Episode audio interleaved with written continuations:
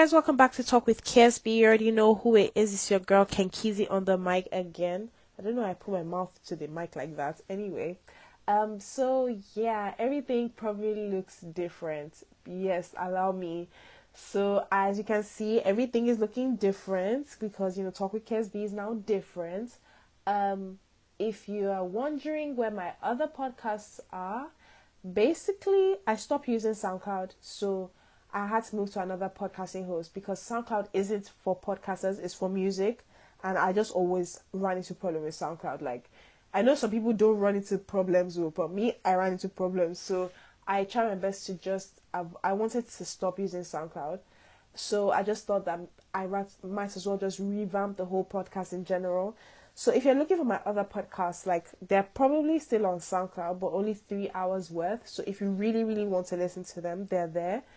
Um, I still want to give a shout out, a special shout out to everybody that recorded on that season or on that okay, yeah, let me just say that season on that season of Talk with KSB, and I look forward to recording with more people this time.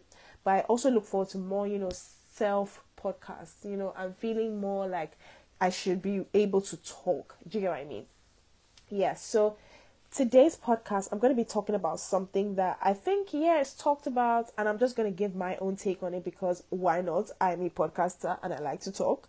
So today I'm just going to be talking about God answering prayers because my best friend sent me like a list of questions because I wanted to do a faith Q&A originally, but then some of the questions that she asked me were actually so dense like they were so dense they were, i was just like i can't do, do like a rushed faith q&a i rather just pick some questions and answer them in depth.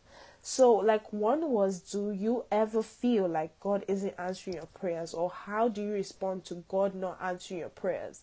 And personally speaking like i think that this is something that i can really relate to because in recent times i'm not even going to lie it feels like it has just been silenced do you get what i mean? Like it's just being crickets. Crick crick. I don't sorry, I don't know how to do effects, so just just bear with me. So I've been feeling like that since my last birthday, like, okay, I'm just gonna keep praying and sometimes it just feels like the prayers aren't really being answered. And then I just started to wonder like what is going on? And I started to tell myself that perhaps this is my season of silence that okay, season of silence, oh yeah, remove. But then again, like I started to think about it just being like more than just a season of silence that like god surely wants to teach me something during this time. So he started to teach me not to put him in the box of how i think my prayer should be answered. And i thought that that was so interesting because really and truly as human beings like we love to have some set, like some level of control over things that are happening. So it's like okay I'm praying this prayer and this is how I want it to be answered, or this is how I expect it to be answered, or this is the result I want from this prayer. And that's how a lot of us pray. Do you get what I mean? Like we pray that, okay, God, please, I would like this, this, that, and that. And in our minds, it's like you have this visualizer of how this, this, that will be achieved. And I think that a lot of times we have a prayer and we wait and we wait and we wait and we wait and then it's actually being answered but it's not being answered in the way that we want. So it's like mm, nah that can't be the prayer. That can't be the answer to the prayer. And then it just like for me it goes to show how like we put limits on God. Like we put God in this box of how we expect Him to move, how we expect Him to work, how we expect Him to answer prayers, and that kind of just hinders the kind of relationship that we have with God. So one question that I usually ask or ask like no not no one's saying like okay I just ask it. Sorry. But like one question that I usually ask my mom or ask my friends when something is happening is what is the motivation? Like what is the motivation behind the prayer? What is the motivation behind the friendship behind the relationship? Like generally speaking what is the motivation but in this context i wanted to ask what is the motivation behind the prayer? Do you get what i mean? Because a lot of times we then pray and we pray like selfishly if that makes sense. We pray so like to ourselves like okay we want this to happen for this this and this. So the Bible verse that I wanted to talk about in relation to this was Genesis 29 20, which is so Jacob served seven years for Rachel, and they seemed only a few days to him because of the love he had for her. And I understand that people will now be wondering, ah, ah but Keke, this is about Jacob and Rachel. But the point that I'm trying to get at is that this verse for me is like the true like is like wow this is love yes but i want us to now take it into the context of the love that god has for us and the love that we should have for god if that makes sense. So basically if we're praying for something like jacob was hoping for rachel and many many years pass it will seem but only a day because we love god so much that we're willing to wait on him to answer whatever prayer. But I think that on the flip side, that can also be read as like it doesn't matter how the prayer will be answered or if the prayer will be answered, but because of the love that we have for God, as in the love that we have for God should triumph over the prayer, the want, the desire, the need. Don't get me wrong. I don't I'm not saying that okay, God doesn't care about your needs or care about your wants or there are things that you actually need for yourself. I'm not even trying to dismiss that at all. But what I'm trying to say is that really and truly, God will always meet you at your need if you believe that He will meet you at your need. Do you get what I mean? Like He will always meet you. But I think that the overarching principle should be that we love God. Do you get what I mean? So yeah, I think that let me let me give an example just to illustrate. Um, so the example that I thought of was actually David. So I'm sure you're wondering, David, yeah, David. So if you don't know, I'm sure most people on this podcast have heard of David and Goliath, the whole, you know, stone and stuff. But like when you read the scripture, you know, David was anointed to be king. And the gag is David was anointed to be king at like he was a teenager at the time, he was a shepherd. He wasn't really doing the most in the city. Do you get what I mean? Like they just anointed him to be king and David was like, Okay, yes, I'll be king. So in my mind, I think about it like, okay, I wonder what was going through David's head. Like, okay, apart they anointed me to be king. Okay, so when? And there was no answer. Like, you shall be king, but I can't really tell you when. And then, then the David and Goliath story happened. And it's like, okay, David has now stoned Goliath, you know, the big bad wolf of the gang pack and whatnot.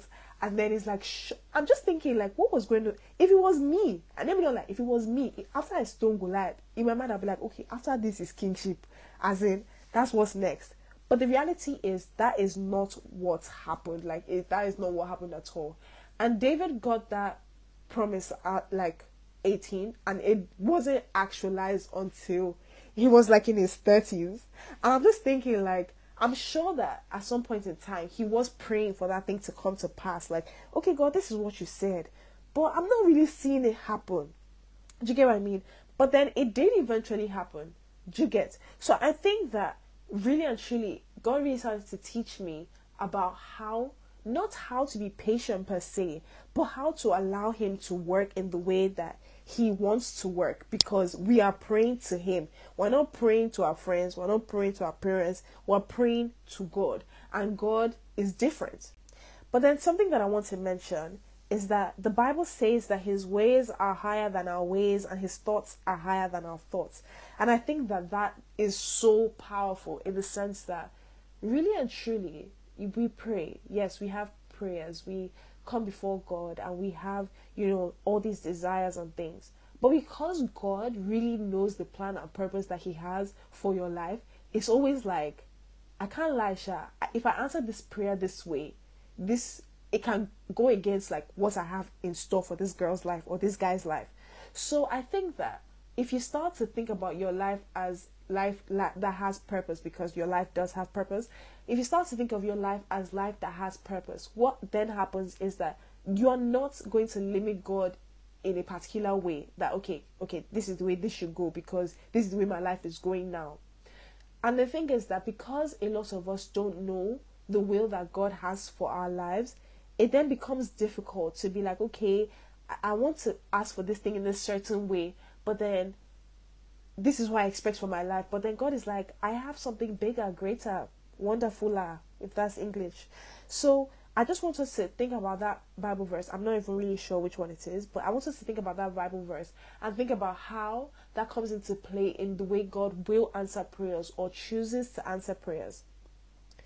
Um, so the last thing I'm gonna say is that I'm not even going to lie, like it's easier said than believed but I just hope that this serves as an encouragement that when it comes to prayers being answered, there's more than meets than meets the eye, and there's more to it than we actually realize.